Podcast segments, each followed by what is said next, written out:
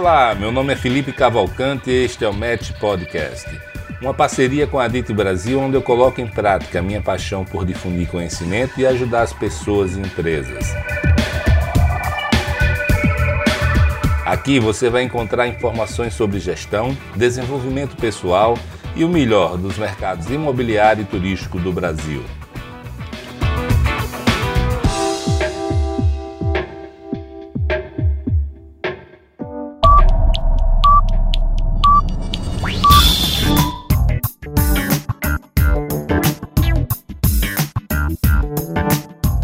Olá pessoal, tudo bem? Aqui quem fala é Felipe Cavalcante.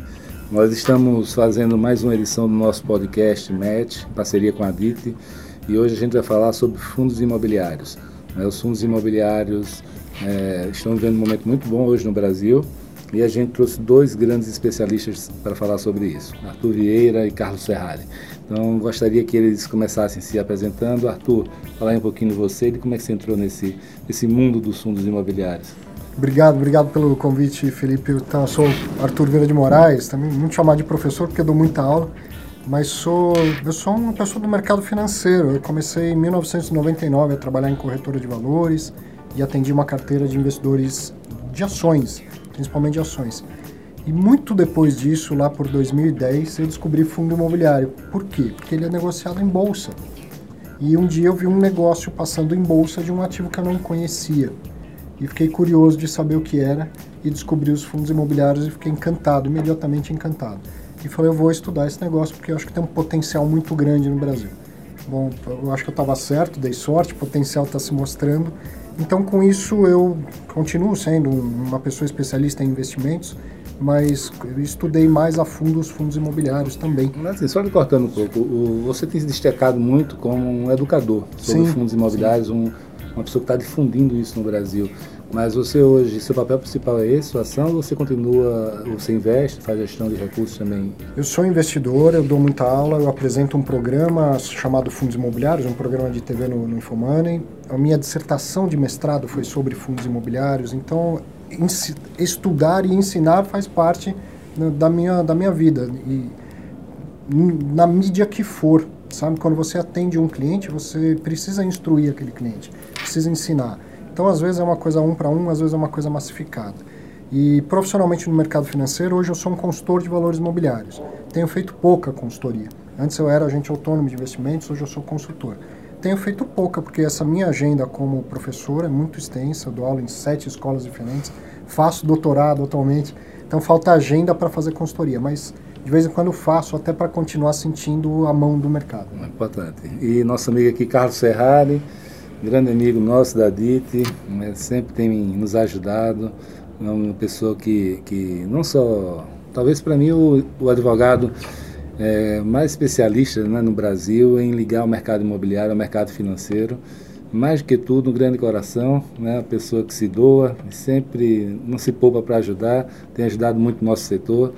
Depois dessa breve e humilde introdução, Carlos Ferrari. Muito obrigado, Felipe, pela oportunidade. E pra, enfim, só esclarecer a minha relação com, com o fundo imobiliário e tomando um pouco o gancho que o Arthur falou. É, eu fiz a, eu participei da, ainda como advogado júnior, né? Eu participei a oportunidade em 2003 é, participar da primeira oferta de cotas de fundo de investimento imobiliário em bolsa de valores. Né? Os fundos não eram negociados em bolsa de valores, não nasceram como ativos para serem negociados em bolsa de valores. Eles estavam ali no ambiente de balcão ou até fora de qualquer ambiente de negociação. E em um dado momento, um, um cliente lá do escritório uh, entendeu por bem que queria listar o fundo dele, né? as cotas do fundo dele. Já, já existiam alguns fundos né? imobiliários lançados, algumas experiências menores ali, espaços aqui a colar, mas aí esse, esse fundo já era um fundo que tinha uh, mais de um imóvel, já era multiativo, né, é um fundo de, de renda, é, hoje a gente chama de fundo de renda, né, ele locava galpões industriais ao longo ali da Anhanguera e, e Via Dutra, né, é, e eu, eu li aquilo também, comecei a participar daquela, daquela operação, achando é, muito, muito bacana como se dava essa aproximação do mercado de capitais ao mercado imobiliário, essa leitura, essa, essa linguagem né, do, do mercado financeiro, dinheiro com tijolo, ela, ela já era um desafio naquela época. E isso foi é, era um fenômeno, assim, uma, uma, oferta pública de cotas de fundo era feita quase com um, evento, um grande evento, né? O roadshow era feito em, em buffets, assim, você reservava o ambiente, era quase uma festa, né, para você vender uma cota de, de fundo imobiliário. É, como se faz hoje um lançamento, talvez, um imóvel, você vai ver um apartamento de grande porte, um, um, uma unidade residencial bacana, você vai no stand, tem lá uma festa, né, tudo uma, uma, uma emoção muito grande para você vender. Naquela época, né, os fundos eram vendidos por corretores de imóveis, né, por, por incrível que pareça, Fernandes Mera, Coelho Fonseca participavam desse, desse circuito de distribuição, o que hoje seria impensável, uma coisa bastante é, incomum. Né? E de lá para cá eu vim, participei do crescimento desse mercado, contribuindo com os assuntos regulatórios, tentando se aproximar cada vez mais, é, tanto do, do, do ponto de vista legislativo e do mercado em geral, para poder. E vocês estão falando aí de quando vocês começaram, 2010, você vem antes. É, eu, me lembro, eu me lembro disso, me lembro muito do Sérgio Beleza falando sobre isso é há 20 anos atrás. É isso aí. Né? É. é. a gente conversava na época, mas era um bicho muito estranho ainda na época. Muita coisa, muito do arcabouço aí institucional tinha que ser é, desenvolvido ainda e hoje está desenvolvido, né? Sim. É, nessa história aí, quais foram os principais marcos dessa caminhada? Quais foram aqueles momentos que vocês disseram agora vida? Foi uma legislação que chegou? Foi um empreendimento que, que Tem virou que lembrar disso juntos aqui, Ferrari, mas um deles ele já pontuou, negociar em bolsa. O que diferencia o fundo imobiliário de outros como o FDIC e FIP, que são veículos de investimento importante, é a liquidez em bolsa. Porque é um fundo, como fundo, proibido de haver resgates. Então eu invisto meu dinheiro lá, não tem como resgatar. Como que faz para resgatar? Eu tenho que encontrar um vendedor um comprador, comprador interessado né, para vender minhas cotas. Aonde eu encontro esse comprador? No Mercado Livre, no LX, na padaria da esquina? Não, na B3, na Bolsa de Valores do Brasil.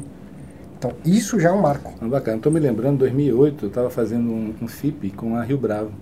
E a gente estava na dúvida se entrava no FIP ou no, no isso, FI. Isso. Né? Porque era, era esses dois é... mundos e não havia bolsa de valores. Claro. Quando é que a bolsa, quando é que ele entrou na bolsa? Então, em 2003, na verdade, os fundos já poderiam negociar hum. suas cotas em bolsa de valores. O que não havia era um mercado grande e pulverizado. Você não tinha liquidez. É, na nossa época a gente não cons nem né? considerava isso. É. Era CVM, tudo bem, mas era uma grande, coisa... Fazer um retrospecto rápido, enfim, para não tomar muito tempo, é, os fundos nasceram ali com uma iniciativa de financiar a construção em longo prazo em 1990. 90 existia uma escassez muito grande de crédito. É, era antes do plano real ainda, né? Isso, 90 e, 98. A lei é de 93. 93, 93. Então você tinha, você tinha o, o plano 100 né, da, da, da Rossi, que o Paim é, muito bem é, desenvolveu. Você pagava 100 parcelas com, com 1% ao mês uhum. é, e parcelas iguais, né? Financiando a questão da a residencial de imóveis. A construção de imóveis comerciais, ela não tinha nenhum tipo de financiamento próprio ou algum tipo de, de recurso a ser alocado. E aí foi feito um desafio aí, a RIT Engenharia, uma empresa de construção aqui em São Paulo, bastante experiente na época, desenvolveu ali um primeiro, primeiro prédio para locação é, pro, até hoje está alocado, me parece, para empresas de, de, telefonia, call center, né? E ali ele ficou dois anos né, captando o recurso e desembolsando para a obra. O primeiro fundo foi um fundo de desenvolvimento para renda. Já era, é, hoje em dia já seria uma coisa pioneira, uma coisa difícil de se ver. Então, você construir um edifício e, e, e captar recursos do mercado. A gente estava falando isso agora há pouco. Né, como é que você vincula né, a remuneração do investidor naquele momento que a obra ainda não gera nenhum tipo de rendimento. É só despesa, despesa, despesa, e dali vai ficar um ano construindo ou mais, para só então ser alugado e passar a gerar renda. Então, essa compreensão pelo mercado de investimento não é tão fácil. Você não encontra um número grande de investidores que percebe essa dinâmica de investir depois de ter a renda. Então, esse foi o primeiro ali que teve essa, foi, foi o marco ali dos fundos imobiliários. Acho que em seguida a gente pode mencionar esse que comentei, que foi um fundo que desafiou a entrar em bolsa de valores, um investidor é, português que que conhecia gostava muito do mercado imobiliário. Né? É, em seguida, a gente viu, a, a acho que um, uma mudança de paradigma nos fundos foi essa de sair. A gente teve a época de monousuários, né, de monoativos, os shopping centers, então a gente viu uh, o Pátio Genópolis, foi um, acho que um, um dos maiores sucessos que a gente tem até hoje. Né? E também se deu em razão de uma escassez de funding, aí ficou sem nenhuma outra alternativa para poder desenvolver Geralmente o shopping. É assim ele falou, é agora começam. que eu vou para lá. e parecia que ele estava sem, sem qualquer outro caminho. E, e, virou um, um, fundo extremamente é, pujante. Ele já trocou de vários administradores, sempre Sim. com bastante sucesso. Dali o mercado evoluiu para olhar para vários ativos, né? então já, já via que ter um ativo só pode ser muito arriscado, né? colocar todos os ovos numa única cesta poderia ser algum tipo de problema, é, e já era desejável ter mais de um ativo. A gente passou pela parte da, da, dos fundos de agência, né? onde o Banco Central é. deu um empurrãozinho, e aí você viu uma entrada de 100 mil pessoas. Né? Da, Acho que a Caixa Econômica fez isso. Banco do Brasil, Caixa Econômica. Tentando organizar um pouco em, em sequência, a gente não vai lembrar isso bem de cabeça, mas teve isenção tributária um pouco antes disso, em 1997. Ah, perfeito, tá perfeito. É, MP do bem, exatamente. E isenção tributária é sempre importante, o governo vai lá e dá um, um certo subsídio, um, um, incentivo. Teve também a parte da CVM, ah, né, a instrução 472 isso, de 2008. Gente, até então a gente estava, até, até esse momento a gente estava ainda na, 2, na 205, 206, e aí veio essa mudança regulatória, é, logo depois aí da, da, dos fundos de agência, é, o logo em seguida, né, trazendo, ampliando ativos que os fundos podem investir. Então, não só mais compra e venda de bem imóvel, é, é isso que ele fazia até, até 2007, 2008.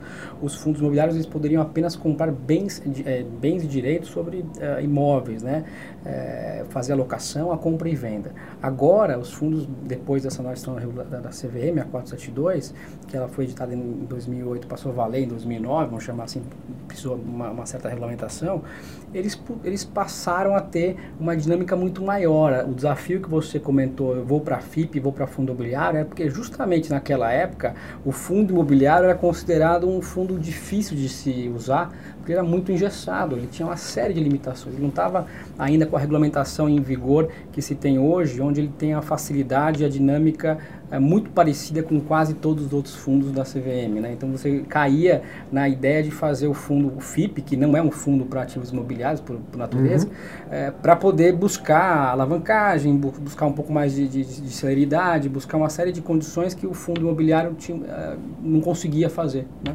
E de 2008 para cá, com a mudança da 472, ele passou a poder investir em papel, poder em papéis imobiliários, então os CRIs, os fundos de fundos, todas essas, essas modificações, poder investir em ações de outras empresas, em SPEs, né, imobiliárias, tudo isso mudou uh, bastante o universo dos fundos imobiliários e passaram, que passaram a crescer sobremaneira e a gente viu aí os múltiplos né, de crescimento e me diz uma coisa, você, você, falou da REIT Engenharia aí. Uhum. Falar do REIT lá do, dos Estados Unidos. Uhum. É, que são, são, são os equivalentes aos nossos fundos imobiliários? Quais são as semelhanças e diferença deles para nosso fundo? Semelhança é a estrutura de fundo que existe para pulverizar investimentos, pulverizar riscos e então ser uma alternativa de financiamento para um empreendedor, no caso de um fundo imobiliário, um empreendedor imobiliário. Do outro lado, uma alternativa de alcançar investimentos de padrão que a maioria da, das pessoas médias não teriam. Então, por meio de um fundo, tem de um, de um lado alguém que tem um empreendimento, precisa de financiamento e consegue esse financiamento dos recursos que vieram do fundo. E o recurso que veio do fundo, na verdade, veio de centenas de milhares de pessoas, de famílias, que então conseguem, com uma cota, ter acesso a um portfólio de shoppings, a um portfólio de galpões de logística, a participar do desenvolvimento e da incorporação de, de imóveis residenciais e tal, que não teriam, né, não teriam dinheiro para fazer isso sozinho.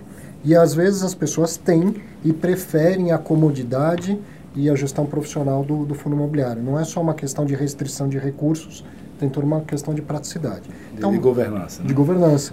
Então, é, é, daí vem a, a, indústria de fundos como um todo. Mas a gente pegou o arcabouço do REITs ou, ou, ou, é, ou é tropicalizado? É, é, tropicalizado, tem como, como semelhança a questão da distribuição alta de lucro. Isso é importantíssimo, é importantíssimo. Então, lá fora, se não me falha a memória, tem que distribuir 90% do lucro líquido. Um, um Real Estate Investment Trust, né, que é um fundo imobiliário americano. E aqui no Brasil tem que distribuir 95% do lucro líquido. Isso dá a ele características muito diferentes de outros tipos de, de investimento e dá ao cotista muito mais poder, muito mais tranquilidade do que está sendo feito com o dinheiro dele. Por quê? O dinheiro não é meu. E aí tem que distribuir o lucro, o lucro vem para o meu bolso. Uhum. Quer mais? Tem que olhar no meu olho e pedir de novo. Entendeu? Já numa, numa companhia aberta, uma, uma, empresa listada na bolsa e tal, o cara tem lucro e ele fala, ó, vou reter 90, vou distribuir 10 e com esses 90 que eu retive, eu vou investir em outros empreendimentos imobiliários. Às vezes não era isso que o investidor queria, ok? Mas ele tem lá um veículo que permite isso. No fundo imobiliário, não. Se por um lado amarra um pouco mais o gestor, por outro lado, deixa o, o investidor mais no controle da, da, da situação. você está, você está falando disso, Arthur? Eu queria perguntar para vocês dois o seguinte: a gente vê muito, muito comentário de desalinhamento de interesse entre gestores e investidores. A famoso taxa de 20, 2%, 2% e 20%, uhum. e o cenário também mudando hoje, tem algumas taxas de administração para alguns fundos, até de, de ações, etc., né, que você vê até o Banco do Brasil e outros cobrando taxas absurdas, e outros é. bancos já começando também a ainda cobrando taxas altas. Pelo que você está falando aí, é, esse desalinhamento é muito menor na, no, nos fundos imobiliários. Muito é menor. O investidor do fundo imobiliário ele tem muito mais poder. No, na academia isso se chama de, de conflito de agência, né? Tem, eu, eu tenho a, a, propriedade daquilo, o fundo é meu, mas eu não sou o agente que, que aloca aquele recurso. Então há um conflito entre o meu interesse e esse agente, uhum. que seria o administrador, o, o gestor. No caso do mercado de ações, esse conflito é muito maior o conflito gera custo. Qual é o custo do conflito de agência? Eu tenho que colocar lá amarras, eu tenho que ter é, auditoria, tudo isso gera um custo. Todo custo faz sobrar menos dinheiro na última linha. Qual é o, o, o recurso que o investidor tem? Não é o dividendo ou o rendimento, que é a distribuição de lucro? Todo, lucro, todo custo a mais diminui meu lucro. Perfeito. No fundo imobiliário há uma necessidade menor tá, de, de tanta diligência, porque a própria instrução CVM 472 dá muito poder ao cotista. O, o Ferrari, que é advogado e que advoga muito para o fundo, ele gostaria até que o cotista tivesse menos poder do que tem. É uma briga. Não é? Quais são, mas, quais são mas de fato hoje, ele, o, ele dá. Quais são esse, os, não só os desalinhamentos que ainda existem na gestão de fundos imobiliários, que precisam ser melhorados, como até no arcabouço legal mesmo, quais são, quais são as pautas hoje? Tem alguma pauta de melhoria ou a coisa está redonda? Eu vou, vou, fazer disso, complementar a última. Eu falei de semelhanças entre REITs e fundos imobiliários. Qual a principal diferença? Um, um fundo imobiliário americano, um REIT, pode alavancar para tomar dinheiro emprestado. E aqui no hum. Brasil não pode. Isso é feito só sinteticamente, comprando um empreendimento que foi securitizado antes ou, ou coisa assim. Então eu, eu só queria aproveitar isso porque eu sei que também é parte, imagino, do que o, do que o Ferrari quer falar. Essa, de fato, é uma das pautas. O Sérgio Beleza que não nos ouça, que ele é defensor, eu tenho que sempre fazer essa ressalva, senão ele não me deixa é, entrar na sala, é, que talvez o, fundo imobiliário, nessa busca de se alinhar com os outros fundos existentes no, no, no arcabouço jurídico brasileiro, na CVM, né? então o fundo de participações, o fundo de crédito, é, é fundo de ações, etc., fundo de renda fixa, ele, ele, ele, ele ele tem essa limitação maior, ele não consegue né, é, é, Pegar dinheiro fazer né? uma alavancagem, ampliar os seus ativos de maneira direta. Ele tem que fazer uma, uma, uma securitização, participar com cota subordinada. Ele até consegue, de alguma forma, criar estruturas ou investir em estruturas alavancadas. Mas a alavancagem, por natureza, aquela tradicional de endividamento, ele não consegue ele faz fazer. Faz uma indireta, né? Exato. Indireta, e isso faz com que a alavancagem não consiga ser muito alta também. Claro, claro. Isso é bom ou ruim para a saúde do, olha, a longo prazo? Isso, eu, acho que tem, como, como tem prós e contras, né? É, talvez seja uma característica que você possa escolher. Nada impede que você estabeleça em regulamento se vai ou não vai ter. Uhum. Né? Que é um pouco o que acontece no fundo de participações. Você traz o investidor e fala se vai ou não é, é, permitir alavancagem, endividamento ou até a concessão de fiança em alguns cenários e alguns modelos. Ocorre que o fundo imobiliário adotou e criou um caminho muito próprio, né, de renda, de, de poupança, de, de até de aposentadoria. Ele, ele, ele, ele achou um nicho de atuação né, muito particular no Brasil e aí ao trazer essas modificações é, talvez tenha uma resistência porque a percepção geral é que deveriam todos ser iguais, né? O fundo imobiliário deveria ter aquela característica ao criar você os alavancados. Tá entrando, você, né? Exato. Então, como ele está muito pulverizado, como ele começou a acessar a poupança é, de forma direta e, e, trazer essa característica de renda, de aposentadoria, de, de, de formação de, de poupança, é, alavancagem poderia criar algum tipo de uh, reflexo meio você pode sem, assustar, sem saber, você pode é, assustar ou, ou até pegar alguém é, que não esteja tão bem educado sobre o negócio. Se e... é bem estruturado, ao ponto, olha, o fundo só pode ser para qualificados, investidores qualificados, tem que estar claro no regulamento tal, é, é possível ser feito. Agora, pensa do outro lado, então, você emprestaria dinheiro para um fundo que é obrigado a distribuir 95% do lucro? Bom, eu emprestei dinheiro para esse fundo, ele me deve pro, pelos próximos sete anos. Eu quero que ele retenha uma parte do lucro Caso ele tenha um problema de fluxo de caixa, ele tenha de onde pagar as prestações. Mas a lei, me, a lei obriga o administrador a distribuir todo, praticamente todo o lucro. Estamos falando de covenants, tá certo? É, é muito comum isso. Claro. Mas a, nesse caso a lei restre, obriga a distribuir, né? Então tem aí uma, uma dificuldade natural um, entre esse veículo hoje ele não é estruturado para tomar dívida, ele não está pronto para tomar dívida tipo o principal ponto de melhoria ou de discussão da lei ou tem algum outro ponto que precisa ser melhorado? Existem algumas outras questões. E eu queria que quando vocês respondessem ah. sobre a ótica de quem? Do investidor ou do... De modificação? Ou do, ou do gestor? a gente olha, eu, eu quando respondo, quando coloco aqui, eu estou falando sobre a lógica de mercado, né? Eu tento sempre achar um... Eu trabalho muito como Diocalson e a gente enxerga um pouco essas forças e é claro que tem, às vezes, algum tipo de, de, de conflito, mas na maior parte das vezes é para...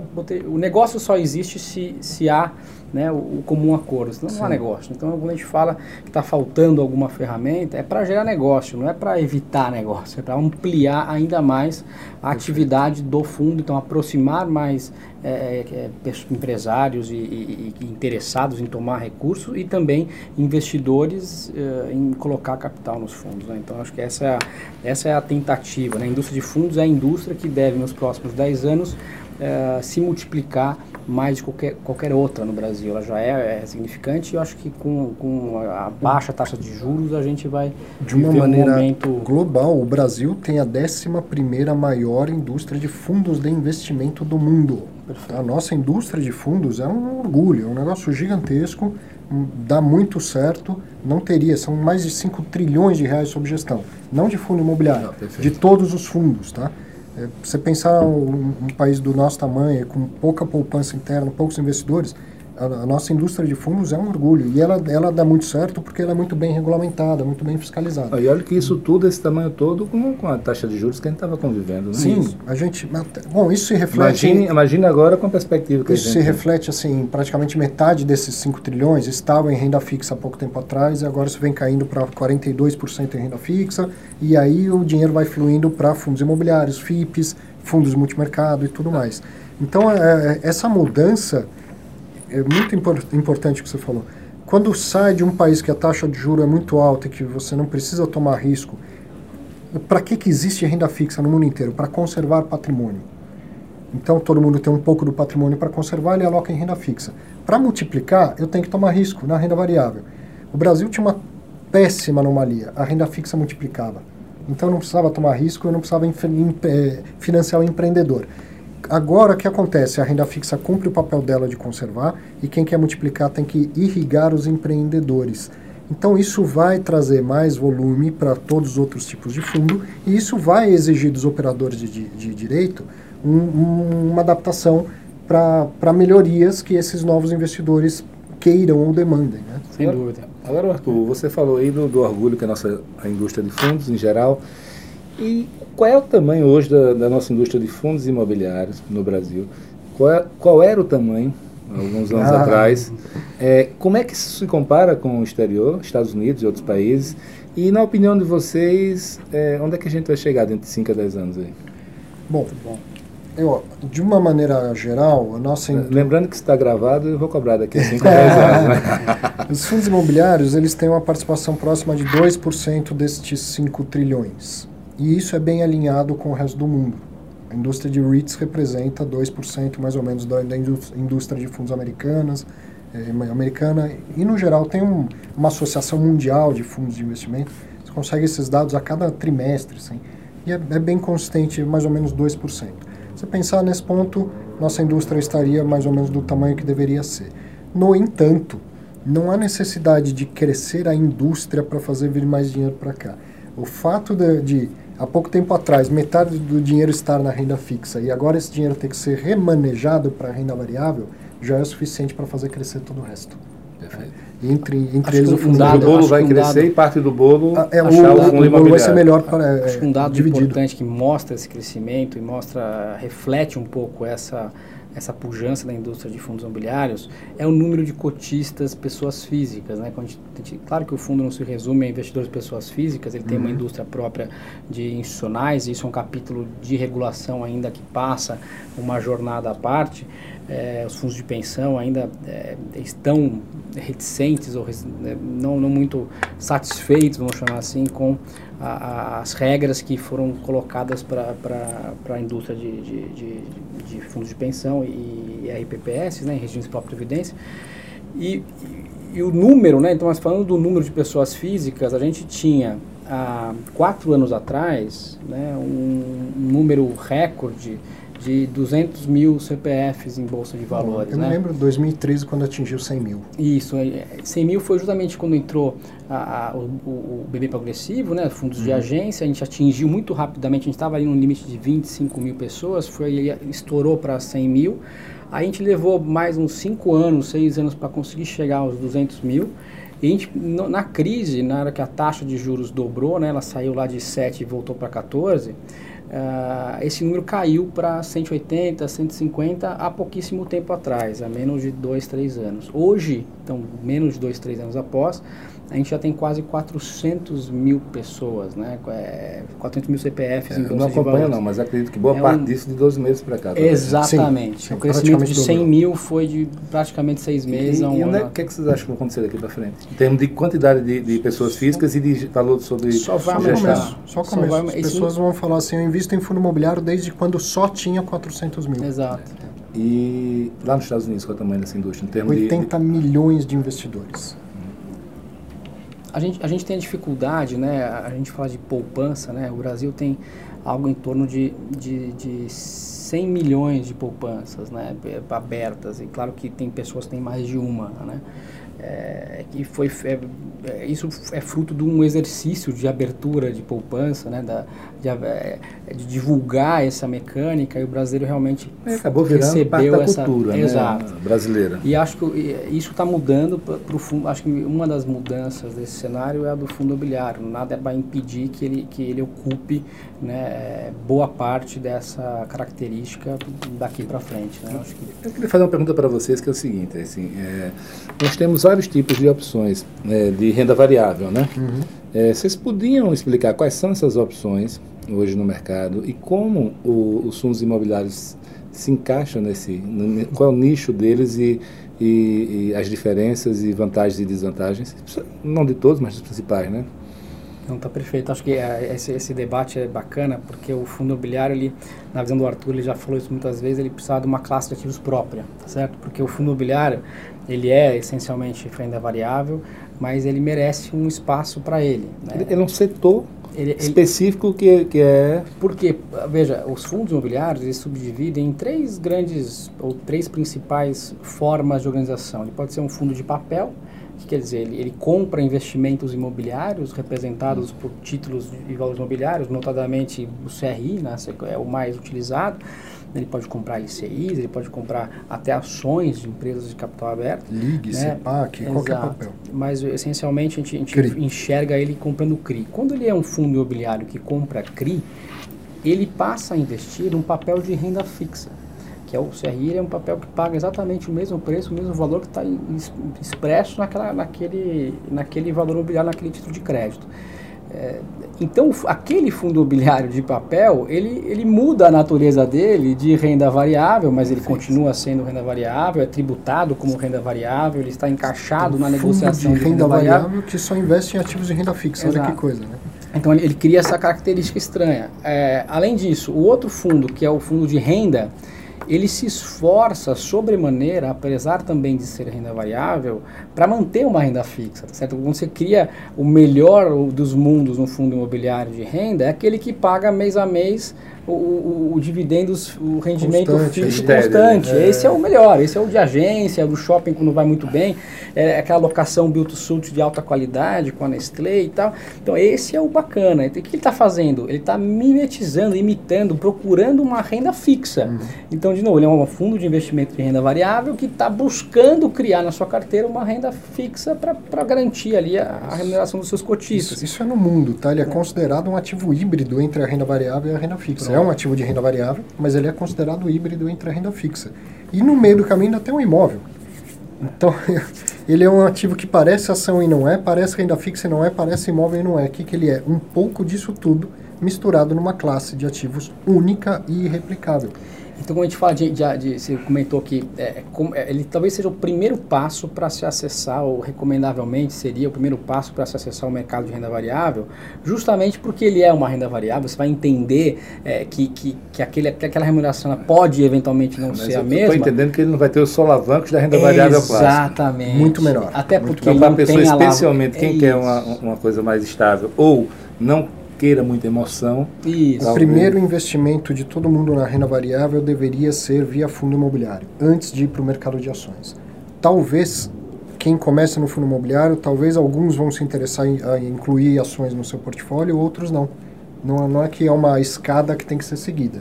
Mas ninguém deveria, quem nunca investiu em renda variável, que a vida inteira teve fundo DI, caderneta de poupança, agora percebeu que a taxa de juro caiu, não dá mais para ficar lá. Ainda bem, isso é ótimo para o país. Não vai tirar o seu dinheiro de lá e ir direto para o mercado de ações. Todo mundo deveria começar pelo mercado de fundos imobiliários. Primeiro passo na renda variável é via fundo de investimento E imobiliário. aqui vale um parênteses, o Arthur, a- até a filha do Arthur investe, Investe em em fundos fundo imobiliários, tá certo? De seis anos. Minha filha é de seis anos. Seis anos de idade, já está É no mercado. no fundo Ela, Você falou aí de, de- de- de bolsa de valores, né? A gente aí, a gente está todo mundo muito otimista, né? Com, com o lucro das empresas devem melhorar, economia, juros baixa, é, baixando. É, você já falou de um primeiro, uma primeira dica, né? Assim, está entrando entre primeiro ali porque é híbrido. Duas perguntas. Primeiro, tem vantagem e desvantagem de ser um produto híbrido? Uhum. Tem algum? E, segundo lugar, é, quais são as outras comparações com a bolsa de valores? Vamos lá. Que, qual a grande diferença de um fundo imobiliário em relação a uma ação? São dois ativos de renda variável e para que fique muito claro, esse é meu vício de professor, na renda variável não é porque o preço sobe e desce na bolsa. Estou falando de renda, não estou falando de preço. Qual é a renda de uma ação? É o dividendo, que é a distribuição do lucro líquido. Qual que é a renda de um, de um fundo imobiliário? É o rendimento, que é a distribuição de lucro líquido. Como o lucro líquido não é igual, lucro líquido varia, a renda que deriva do lucro é variável. Então não é porque o preço sobe e desce que é o ativo de renda variável. Isso é outra história, isso é preço. Então são dois ativos de renda variável. Qual a grande diferença entre elas? A gente comentou agora há pouco. O fundo imobiliário, ele por lei é obrigado a distribuir praticamente todo este lucro. E ele distribui isso mensalmente por praxe, tá? Uma ação, o, estatuto pode prever que eu vá reter 90%, 80%. Então eu distribuo um pouquinho e retenho o quanto eu quero. Então, para quem quer renda, para quem quer dividendo, o fundo imobiliário é mais eficiente porque põe dinheiro no seu bolso o tempo todo. Mas a- o ganho total de um investidor em renda variável vem parte da renda, parte da valorização do capital. Bom, uma ação ela pode crescer, digamos, endogenamente, tá certo? Se eu tenho lucro e eu retenho boa parte do lucro, eu tenho dinheiro para reinvestir no meu, no meu negócio e fazê-lo crescer sozinho, sem precisar de, de novas chamadas de capital. Um fundo imobiliário não. Se o mercado tá, tá bom e o, e o gestor quer, eu quero comprar mais 10 imóveis, como ele não consegue reter lucro, ele nunca tem dinheiro para comprar mais 10 imóveis. Ele tem que ir lá e chamar investimentos novamente. Então, o crescimento do, de um fundo imobiliário é mais lento do que o crescimento de uma companhia aberta. Até porque a companhia aberta também alavanca, toma dinheiro emprestado. Mas a distribuição de renda do fundo imobiliário é muito mais constante e tem menos solavancos. Isso se reflete na variação de preço. O preço nada mais é do que a expectativa do próximo lucro. O lucro de hoje, o lucro de ontem não interessa mais. E a expectativa do próximo lucro numa companhia que paga dividendo uma vez por ano, uma vez por trimestre, sofre muito mais especulação do que em algo que todo mês vai lá e, e paga. Se melhorou, paga um pouco mais, piorou, paga, paga um pouco menos. Então, o, o rendimento mais constante do, do fundo imobiliário ajuda a ancorar o preço da cota. Ela oscila muito menos do que o preço das ações. Acho que aí vale um gancho de mostrar que, que tanto a ação né, quanto a cota do fundo imobiliário, é, e aí fazer uma comparação com quem está acostumado a investir em poupança, em fundo DI, você não pode devolver o investimento da onde você comprou, né? Eles são, o fundo fechado é um condomínio é, fechado, né? E, e você comprou a sua cota, você só sai desse investimento se você encontrar um outro comprador. Você, é, você recebeu um ativo, você comprou aquele, aquela cota, aquele imobiliário. Como se fosse um imóvel.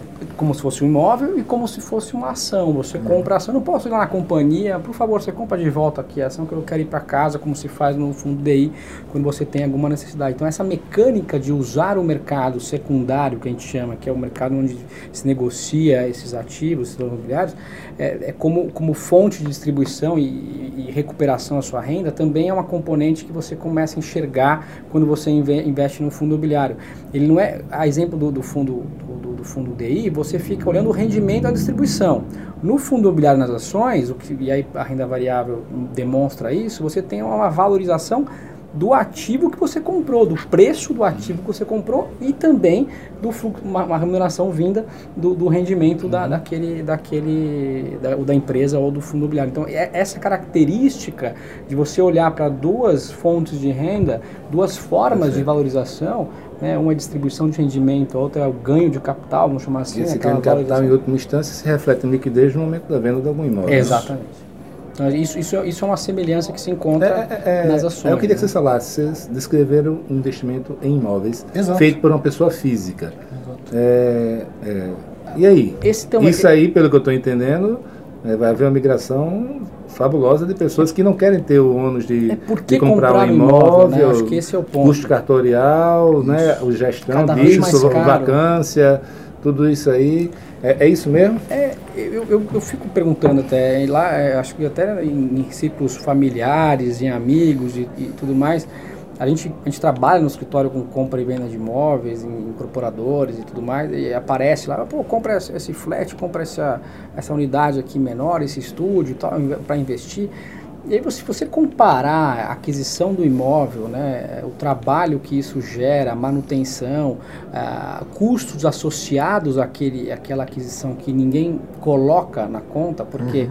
é, você põe um metro quadrado, acha que você pagou aquilo, né? E não é, você pagou aquilo mais a cadeira, mais a mesa, mais a luz, mais o condomínio, mais o arquiteto, mais o tapete, mais é, a chave, mais a visita do corretor. A falta mais de liquidez você, quando você precisa do dinheiro. Você tá, tem que colocar tudo isso dentro da administração. No fundo imobiliário, você realmente pagou aquele preço lá e o resto está todo incluído da, na, na, gestão. Né? Então, acho que a, é, a minha impressão, essa migração é um pouco... A minha impressão né, é que, na verdade, o que falta agora é uma educação uhum. e estava faltando um ambiente de, de juros baixos para isso ah, realmente sim. ir para a lua. Né, em termos de, é e realmente, termos racionais, faz muito pouco sentido. Além da diluição, né? Que você pode fazer em vários ativos em vez de um só. O investimento em fundo, como você bem percebeu, ele é, a lógica é a mesma de investir em imóveis. Os riscos são nominalmente os mesmos, só que muito menores. Tá? Pela transparência, pela diversificação, pela liquidez. Profissionalismo pela, da gestão. Pelo profissionalismo da gestão. Então é como investir em imóvel com menos risco. E você não precisa investir todas as suas fichas em imóvel, né? Então, quem tem uma carteira de imóveis, ele não precisa sair vendendo imóvel. O imóvel é um ótimo investimento, sempre foi e será, né? Mas ele tem hoje um veículo mais é assim eficiente. Que eu minha vida, né? Pois é, e, e vai transmitir né, para as próximas gerações. Então, o, o que ele tem hoje é um veículo mais eficiente. E digamos que a sua carteira de imóveis, então, seja de imóveis residenciais, via fundo imobiliário, você vai comprar uma carteira de shoppings pelo, pelo Brasil todo. Opa, melhorou a diversificação do seu investimento em imóveis. Você vai ter agora imóvel e fundos imobiliários. Você está falando disso, falou de shopping aí. É, Carlos mencionou flat, a gente está falando sobre a, o residencial, né, a uhum. comparação com imóveis residenciais. Quais são hoje os principais é, classes de ativos que, que têm o apetite dos investidores de fundos? Onde é que eles trabalham? E também me chama muita atenção, porque eu sei que esse não é um dos principais, né? É que nos últimos três anos teve um fundo de hotelaria que ficou em primeiro colocado. Isso aí. É, em dois desses três anos. É, fala aí um pouquinho. Grande Diogo Cantão. É, Esse é bom. Nosso amigo Diogo aí. Esse passou, passou dificuldades, né, como todo investidor no mercado imobiliário, e comprou oportunisticamente um projeto lá em em 1990 também ainda, né? Ah, é, ele comprou esse, em sei lá, dois, uns é? 10 anos atrás, mais 2000 e pouco.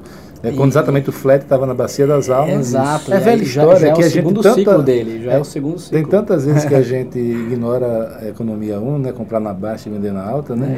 É e o que foi feito foi exatamente quando não valia nada, ele comprou na baixa. Só que o que me interessa é que isso foi há um bom tempo atrás. Então você falou agora do segundo ciclo.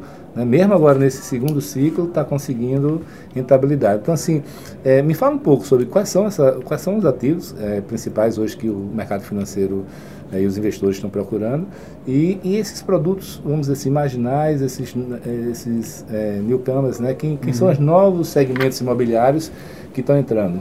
Isso é uma, acho que é genial, Isso. né? Falar de de, de onde os fundos estão, eu, eu, em algum momento a gente já, já tentou listar que é de A a Z, né? É, isso é, é verdade. A, a, atividade que o fundo investe, o segmento, ele vai desde o residencial, da hotelaria, do, da logística, campo industrial, hospitais, educação, cemitério, tá certo? É, zoológico, assim, ele, é, é, metrô, enfim, você tem uma, uma, uma gama né, de, de atuação, de extensão dos fundos imobiliários bastante grande. Eu acho que os setores onde está mais concentrado, e a gente tem uma fotografia é, muito própria da renda, né, uhum. de galpão, shopping, é, escritórios. escritórios, acho que esse, esse, isso acabou, acabou sendo ah, aquilo que mais se encaixou, mais se ajustou no dia a dia do fundo imobiliário e podem se mostrar é, como... Fundos um, de renda, basicamente, como fundos você de explicou, renda. Né? E, e, nesse, aí, dá para incluir nesse rol os fundos de CRI, que não são fundos de tijolos, certo?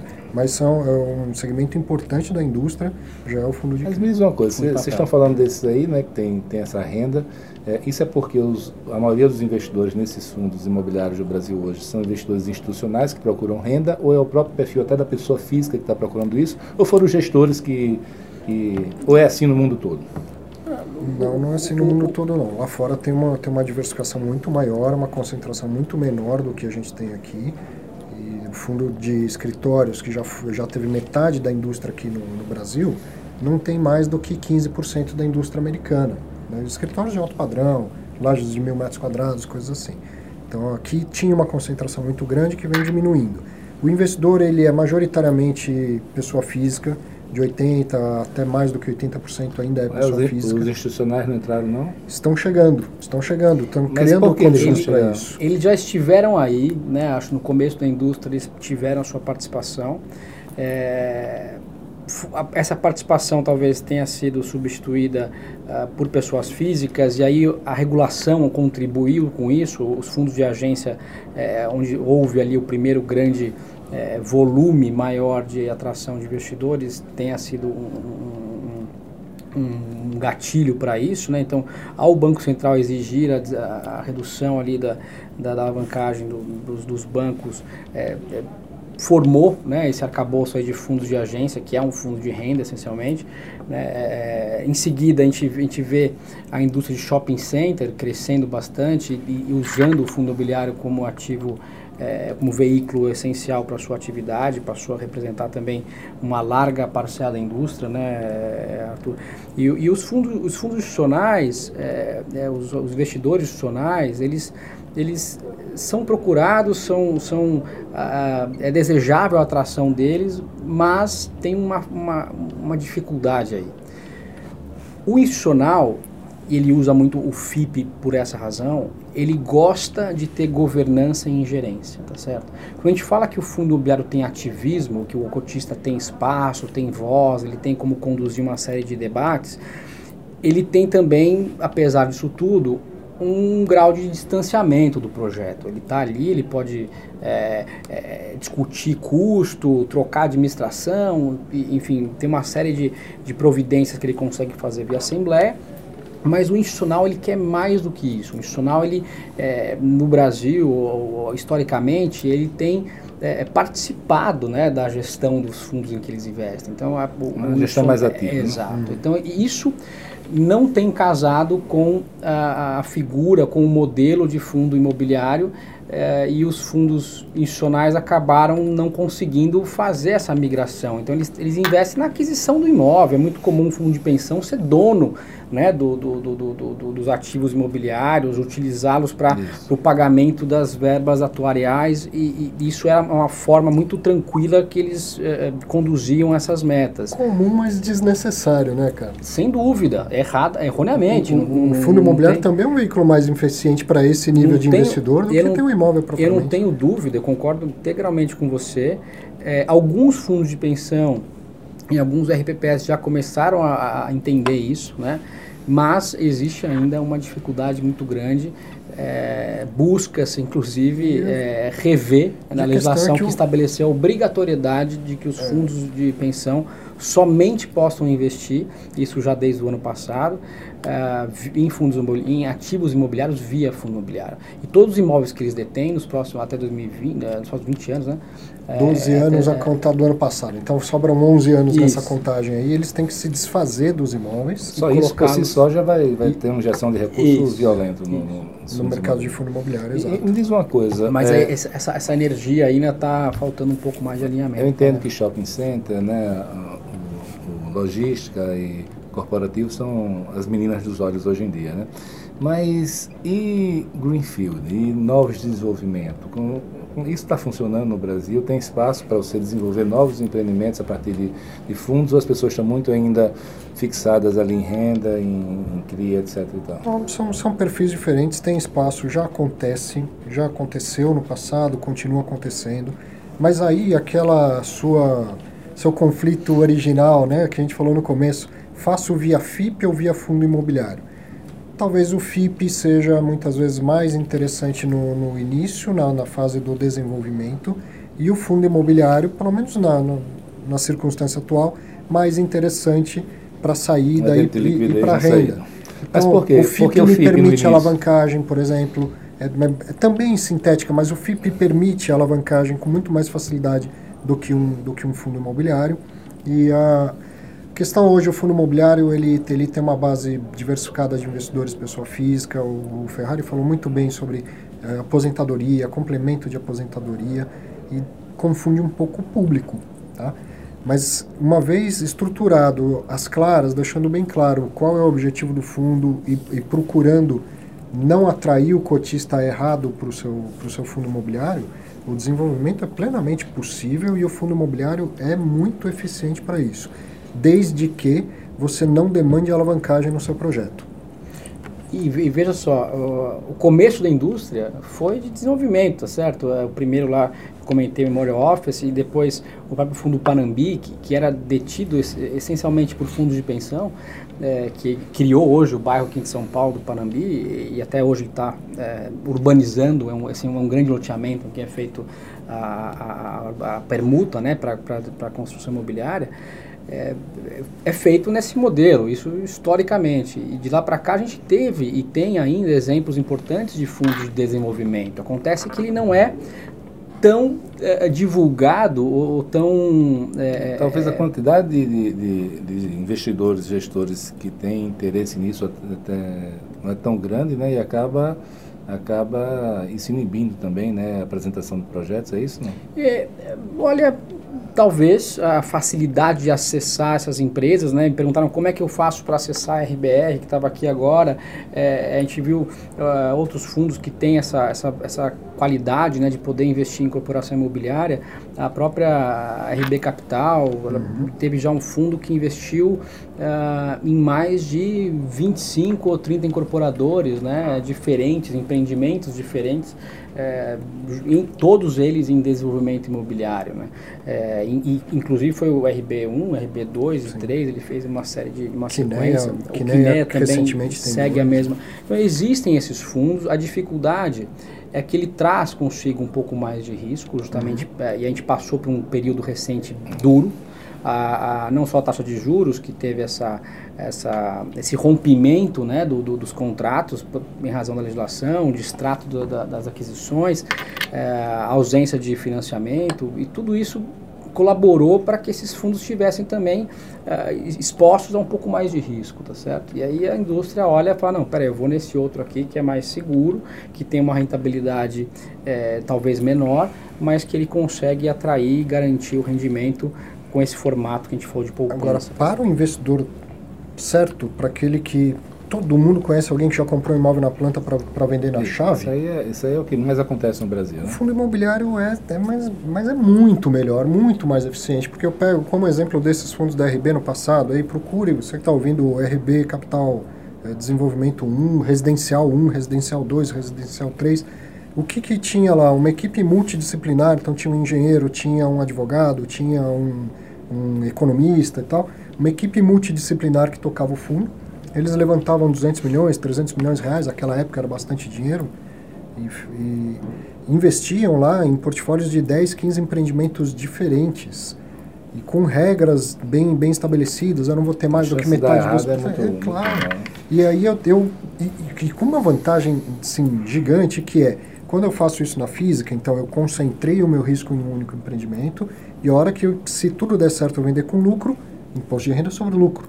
Eu acho que tá, essa é a maior diferença hoje, a maior vantagem competitiva do, do, dos fundos imobiliários. O fundo imobiliário vende o empreendimento pronto quando, né, com lucro, quando deu tudo certo, e distribui como rendimento, isso chega isento de imposto de renda para o investidor. Mas ele, o, ele é só isento do rendimento mensal, só do rendimento. Ou da, do ganho de capital também? Só do rendimento, do ganho de capital não. Mas num fundo de desenvolvimento, o que, que se espera que vai acontecer?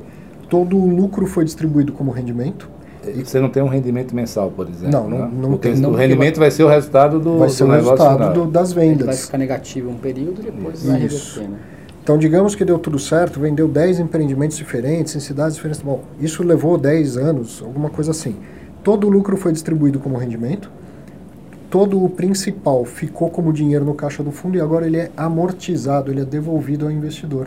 Então, o meu capital principal voltaria, e isso não é lucro, então ele não é tributado. Perfeito. E o meu lucro veio todo como rendimento isento de imposto de renda. Perfeito. Do outro lado, então, olha a facilidade que o empreendedor tem de, de levantar recursos com, com é, fundo é, imobiliário. É, e, aí, e aí também acho que, é só para concluir, essa diferença né, do fundo de renda para o desenvolvimento, ele tem uma, uma, uma, um componente que também passa pela regulação, quando saiu da 205 e passaram, a gente passou para 472, que a atividade do fundo em si passou a se expandir. Antes ele só podia comprar e vender é, e alugar, tá certo? O fundo era muito claro o papel dele, a função dele. Hoje o fundo ele, ele, ele, ele, ele atua, né? Ele, tem, ele estendeu as suas atividades e os administradores, os prestadores de serviços que fazem administração, começaram a olhar e aceitar um pouco mais esses desafios. De, então, o, quando você olha para um fundo é, para melhorar a sua qualidade de investimento, é interessante que o ativo imobiliário esteja bem perto do fundo diretamente. Não tem uma empresa no meio. Quando eu ponho uma empresa no meio, eu vou tributar, vou pagar o PIS, COFINS, uhum. IR, CSL.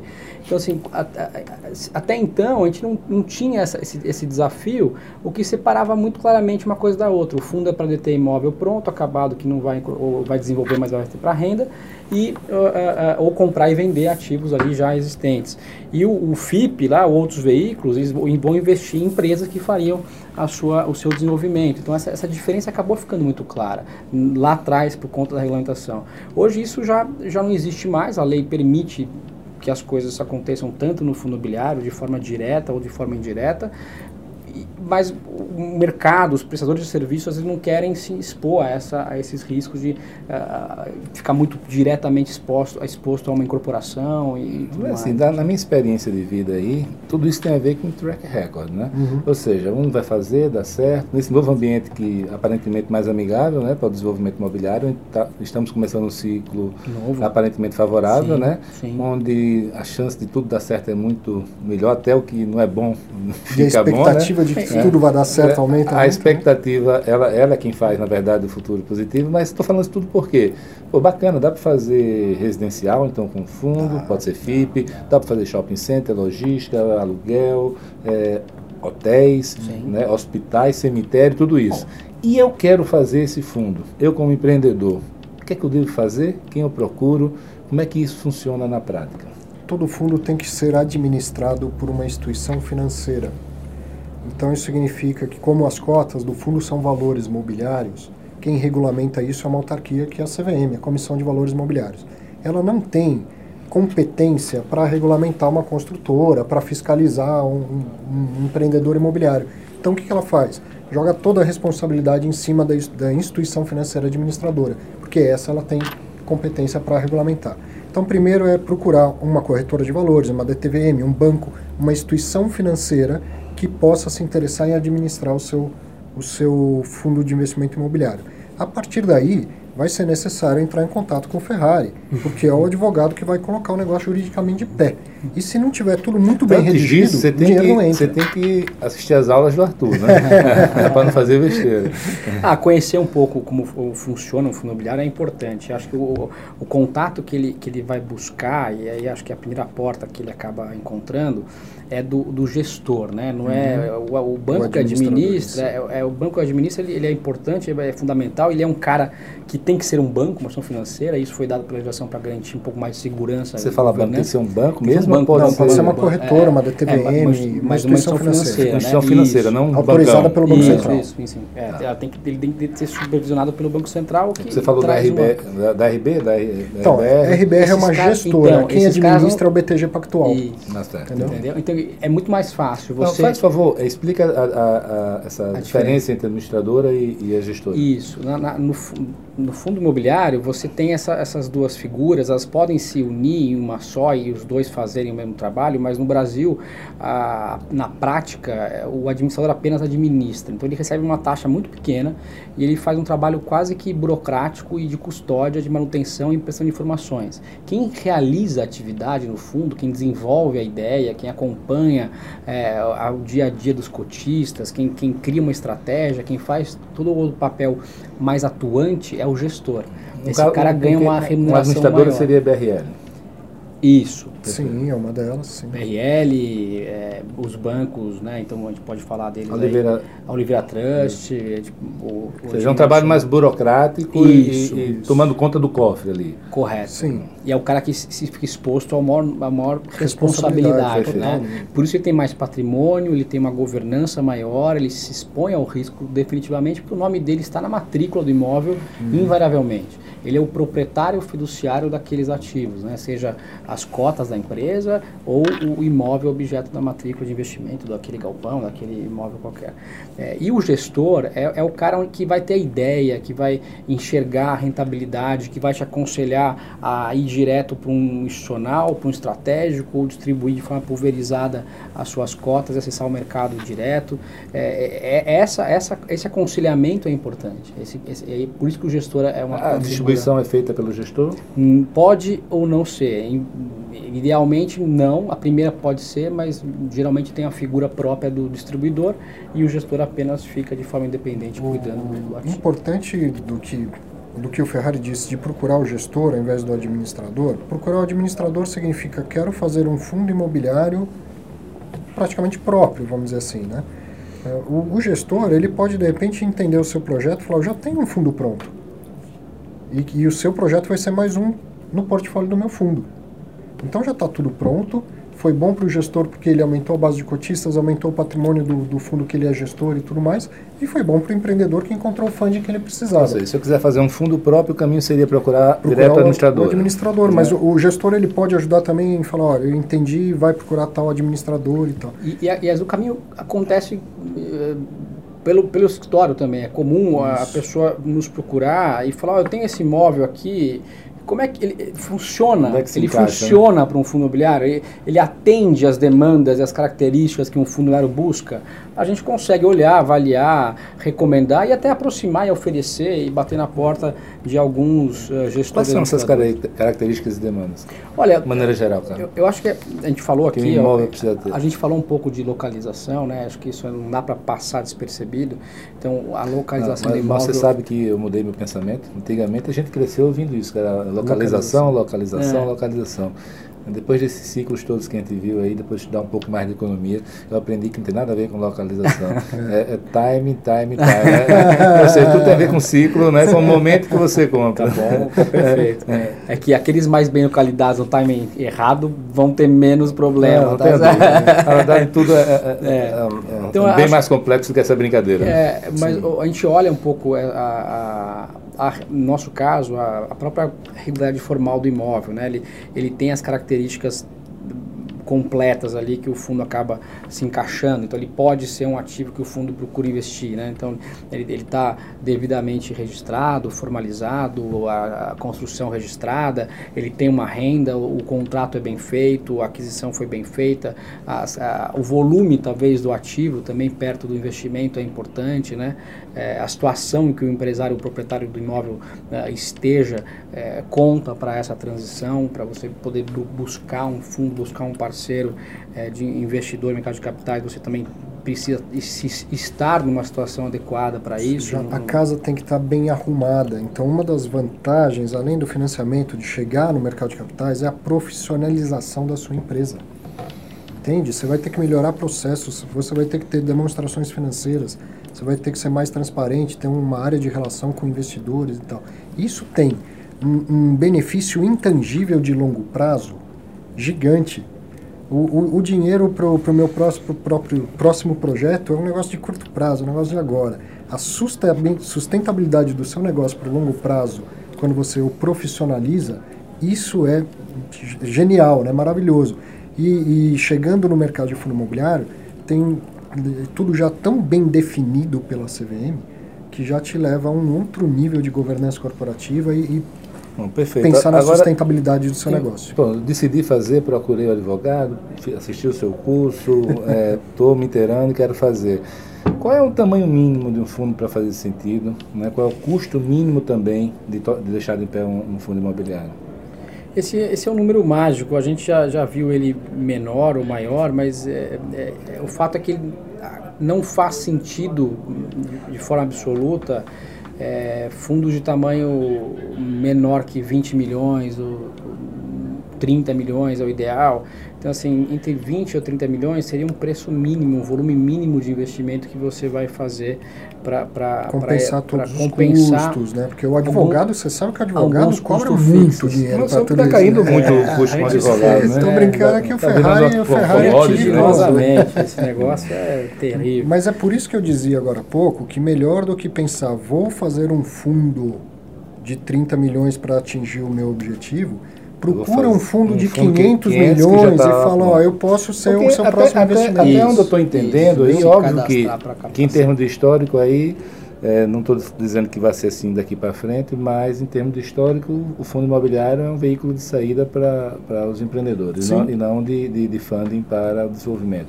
Tem ah, sido assim. As duas coisas. As o duas mercado coisas de capitais existem, é isso, tá, né? Felipe? Eu acho que é que o fundo imobiliário para desenvolvimento ele é tão ajustado no Brasil que o cara não quer ainda ele, e ele é subsidiado né até uhum. pouco tempo ainda é em, algumas, em alguns projetos que o cara não quer abrir mão, né? O empresário não quer saber de pagar taxa Isso. de juros de mercado para desenvolvimento. Ele fala, ah, não, vou financiar no meu plano empresário tradicional. Só que o plano empresário hoje está mais caro do que a taxa de mercado, tá certo? Então, então, assim, a gente está tá é, criando tá um pouco um mais de... único aí que, é de adaptação. As placas é tectônicas aí vão Se a gente quer crescer, né? precisa tirar a rodinha da bicicleta, tá certo? Não adianta ficar, ah, eu quero, quero crescer, quero que o país se profissionalize. Então, então vamos, vamos todo mundo, mas com condições Mas a, mas a percepção, né? acho que geral é essa. O cara usa o fundo para saída, mas, mas nada impede que ele use para Você falou de do, um ticket mini aí de 20 milhões, 30, mas e o custo para deixar de pé um fundo?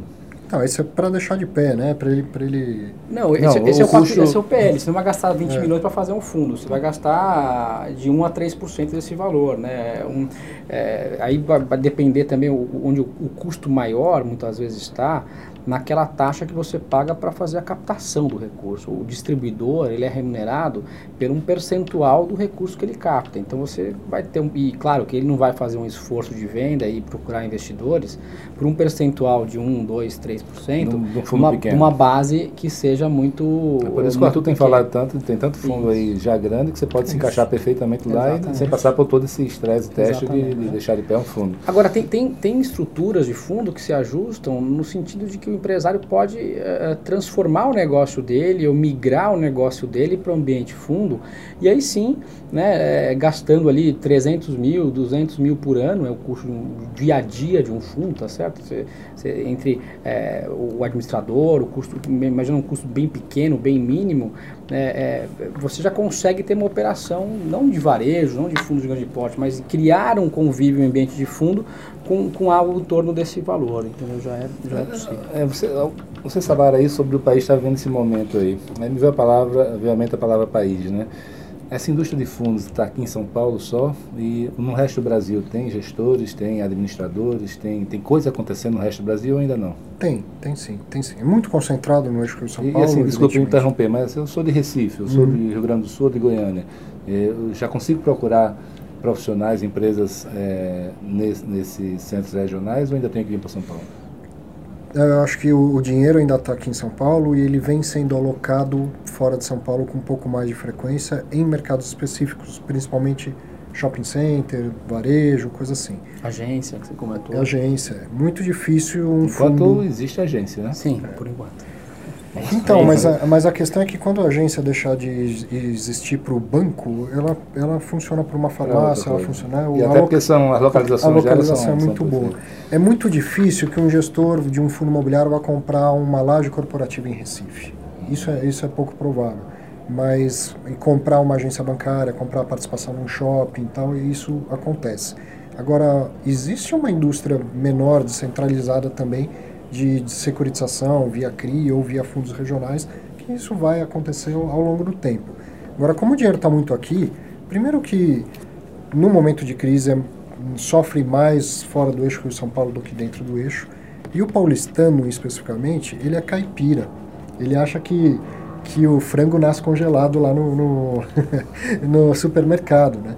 Então, quando você chega na Faria Lima e fala, eu tenho um excelente negócio no Recife, ele enxerga risco, porque pela ignorância, por não conhecer, entendeu? Você falando isso, eu estou lembrando o seguinte, que eu tenho, uma, eu tenho um resort, eu tenho uma fazendinha lá que tem galinha, né? É, é um sucesso, Sim. né? As crianças realmente, né? as paulistas, né? chegam lá e vão ver uma, uma galinha, Sim. né? Mas, mas, dito isso aí também, eu, eu tenho percebido ao longo desses anos aí, que é muito engraçado, né, o flight to quality, né? Assim, uhum. toda vez que tem uma crise, um problema, os fundos vêm para aqui para São Paulo Sim. e ficam é. aqui onde é. se sentem confortáveis. E, você, e claramente onde eu consigo enxergar que as coisas vão, vão começar a melhorar é quando eles começam a me atender, uhum. atender o telefone marcar reunião, Sim. em vez de ficar 15 minutos, ficam uma hora conversando comigo, porque eles querem entender o Brasil, Sim. né? E, e é, nesse momento de expansão, que é o que eu acho que vai acontecer agora, Sim. vai começar a ter muita oportunidade no resto do Brasil, porque eles se sentem mais confortável para assumir esse tipo de risco. Dito isso aí, e, é, e pode falar. O, o, a gente tem, para responder a tua pergunta, fundo imobiliário em praia no Nordeste, tá? Então já tem. e pronto para e, e assim, eu estou até sabendo que tem sendo grande. Eu soube até que tem um, um fundo imobiliário sendo constituído voltado para kitesurf. É verdade, Olha, Carlos Ferrari? Não é, ele, não, ele, ele, pode ser usado para isso. Nosso campeão de kitesurf.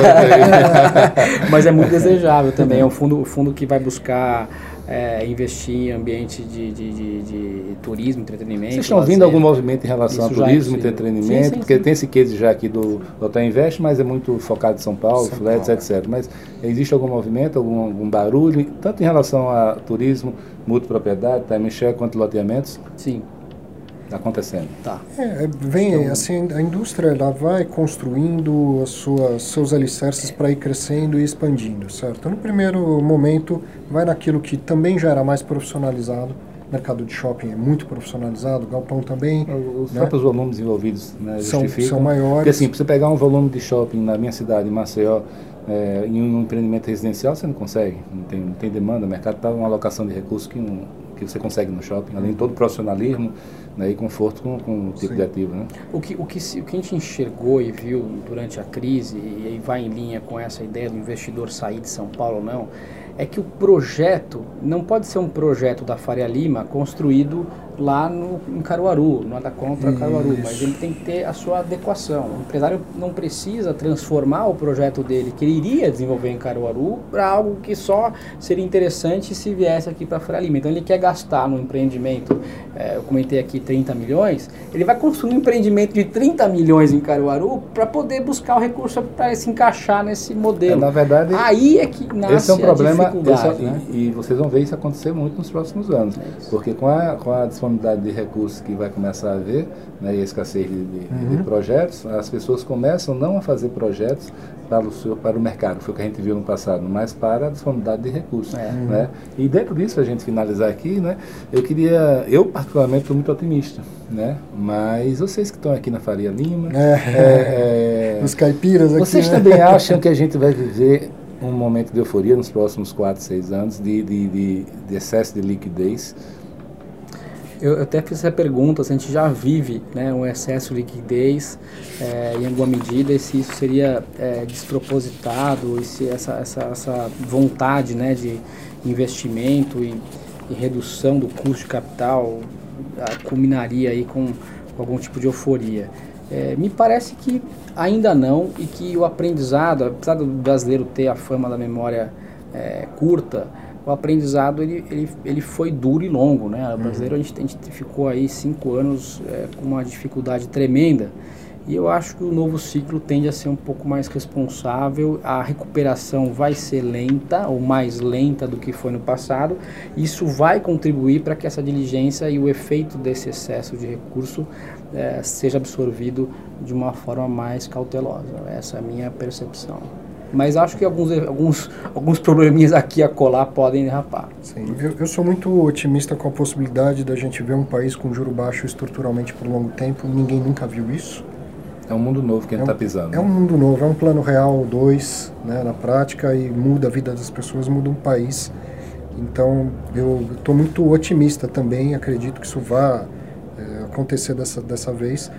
E aí vai ter um, uma mudança muito grande de alocação de recursos. Vai ter que sair. Ainda hoje tem 43% do dinheiro na renda fixa. Mas com a taxa de juro a 6, 5 ao ano já não faz mais sentido. Então vai fluir dinheiro para empreendimentos via fundo imobiliário, via equity crowdfunding, via FIP, via vários outros. Aquisição de imóveis. Né? Aquisição de imóveis. Investimento em empresa, então, ações em alguma medida pode haver, um, em alguns momentos pontuais do mercado, pode haver um pouco de, de euforia, normal, um descolamento de preço, coisa assim, mas o dinheiro não aceita desaforo, se descolar logo cola, na, cola de novo, né? Vem, vem um, é, uma correção eu, minha, de preços. No meu aprendizado, eu aprendi uma coisa, quem sabe disso tudo primeiro são os advogados. É. e aí, está aquecido o mercado, Carlos? Está bastante aquecido. Pronto. Depois, quando a pessoa quer começar a se mexer, ou comprar um terreno, ou, licenciar um terreno, ou, ou está querendo estruturar um é, fundo, já começou. É, a gente pergunta os advogados, entendeu? É. E os corretores, em certa medida, quando é, é imobiliário. É. Mas, pessoal, muito obrigado pela participação de vocês. Para mim, pelo menos, foi muito enriquecedor. Ótimo. Né? Eu estou sabendo bem mais agora do que eu, eu sabia quando é, entrei nessa sala eu, aqui. Eu quero um último minutinho para todo mundo que ouviu Quer entender o que é fundo imobiliário mesmo? Pega 150, 200 reais, compra uma cota. Amanhã, abre conta numa corretora, compra uma cota de fundo imobiliário, observa o dinheiro entrar na sua conta, leia o relatório gerencial do, do fundo imobiliário que comprou. Ah, mas eu quero emitir um fundo imobiliário. Sim, se você não sabe como ele funciona, você não vai ser um, um bom Como é que você faz para comprar uma cota do fundo imobiliário? Tem que se mexer, tem que sair do banco e tem que abrir conta numa corretora. Pode ser a corretora de valores do próprio banco mas tem que ter conta numa corretora de valores. De graça, hein? De Hoje graça. Dia, não paga nada. Nem taxa de administração? Não, zero. Hoje não, dia, o fundo tem abertura, taxa de administração. Abertura mas... e conta e corretora não paga nada. E comprar zero. e vender cota de fundo imobiliário em muitas corretoras já é de graça, não tem corretagem. Imagina, você que está habituado com o mercado imobiliário e paga 6% de corretagem numa venda de imóvel, você vai comprar e vender de graça. Paga emolumento. Quanto que é emolumento? Se fosse no cartório era 4%, na B3 é 0,035%. É isso que custa investir em fundo imobiliário. Então, quem está ouvindo, pegue um valor irrisório, nem que seja de uma cota. Parênteses. E para escolher é fácil. Conta como é que você fez para sua filha escolher. Bom, é aqui fácil. em São Paulo, passei com a minha filha na Avenida Paulista e fui mostrando todos os prédios que pertenciam a fundos imobiliários. Lá tem hotel, tem agência bancária, tem laje corporativa, tem shopping. Falei, filha, ela tem seis anos. Escolhe um desses imóveis para você ganhar aluguel Ela escolheu o shopping, não sabe lá por quê, mas ela Não, escolheu o Tá shopping. ideia, pô. escolhido, tá escolhido. Pronto, É um critério racional que, que realmente demanda um longo tempo de É isso, planejamento, é isso. né? ou no mínimo uma passagem para quem não é de São Paulo para vir. Na... Agora, Certo, falando, tá falando lá. sério, eu fiz de uma maneira educacional. Para quem pretende investir um valor importante do seu patrimônio, preço é importantíssimo. Não adianta comprar o melhor fundo a um preço muito caro, tá certo? Os preços hoje, como é que estão? Porque eles têm valorizado muito. Valores, nos últimos dois anos, valorizou quanto? Sim, Ah, 4 foi anos fixo. 100%. 4 anos 100%. Tá, isso é muito pouco. Muito. Que a base era pequena É, ou não, não? é, eu- segundo, segundo as análises, poderia ser mais do que isso, dado aí a. Porque assim, o por mais que ele tenha valorizado, a minha pergunta é, hoje vocês dois investiriam pensando que vai haver mais valorização no Sim, futuro? continua investindo. Ou já investiu, já Não, valorizou o- muito? então esse, esse, esse debate, se a, se a curva, se, o, se, se já atingiu o preço, se já estão caros os valores, se o metro quadrado vai subir mais, é, é, esse debate, ele, ele é- é- aí é falta de memória mesmo, né? Acho que se você pensar lá em 2003 a 2013, tá? Lembra o 2004, 5, 6, 7, 8?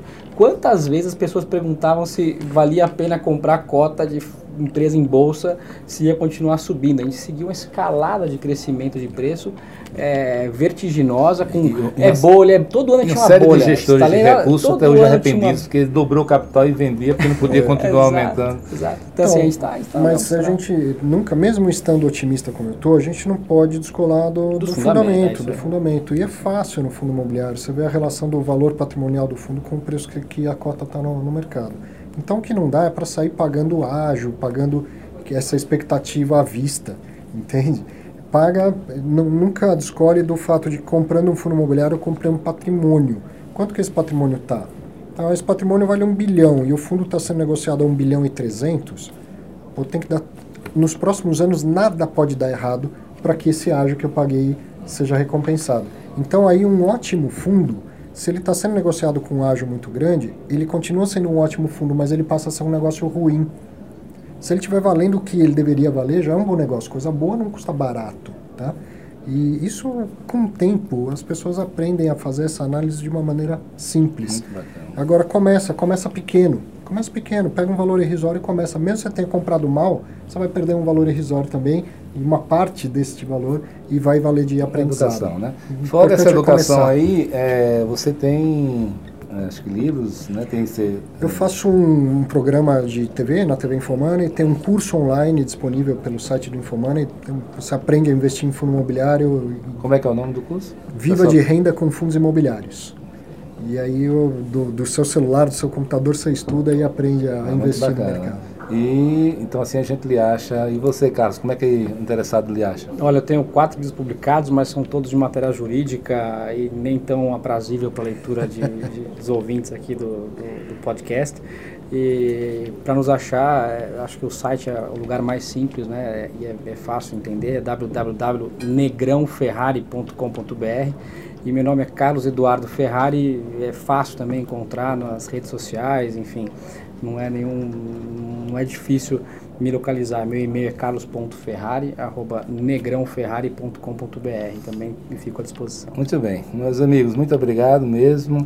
Foi muito útil, acho que não só para mim, mas para quem está ouvindo. E eu espero que a gente esteja vendo o nascedor aí de uma indústria gigante no Brasil. Obrigado a vocês. Obrigado a você, Felipe. Obrigado, Parabéns. muito bom.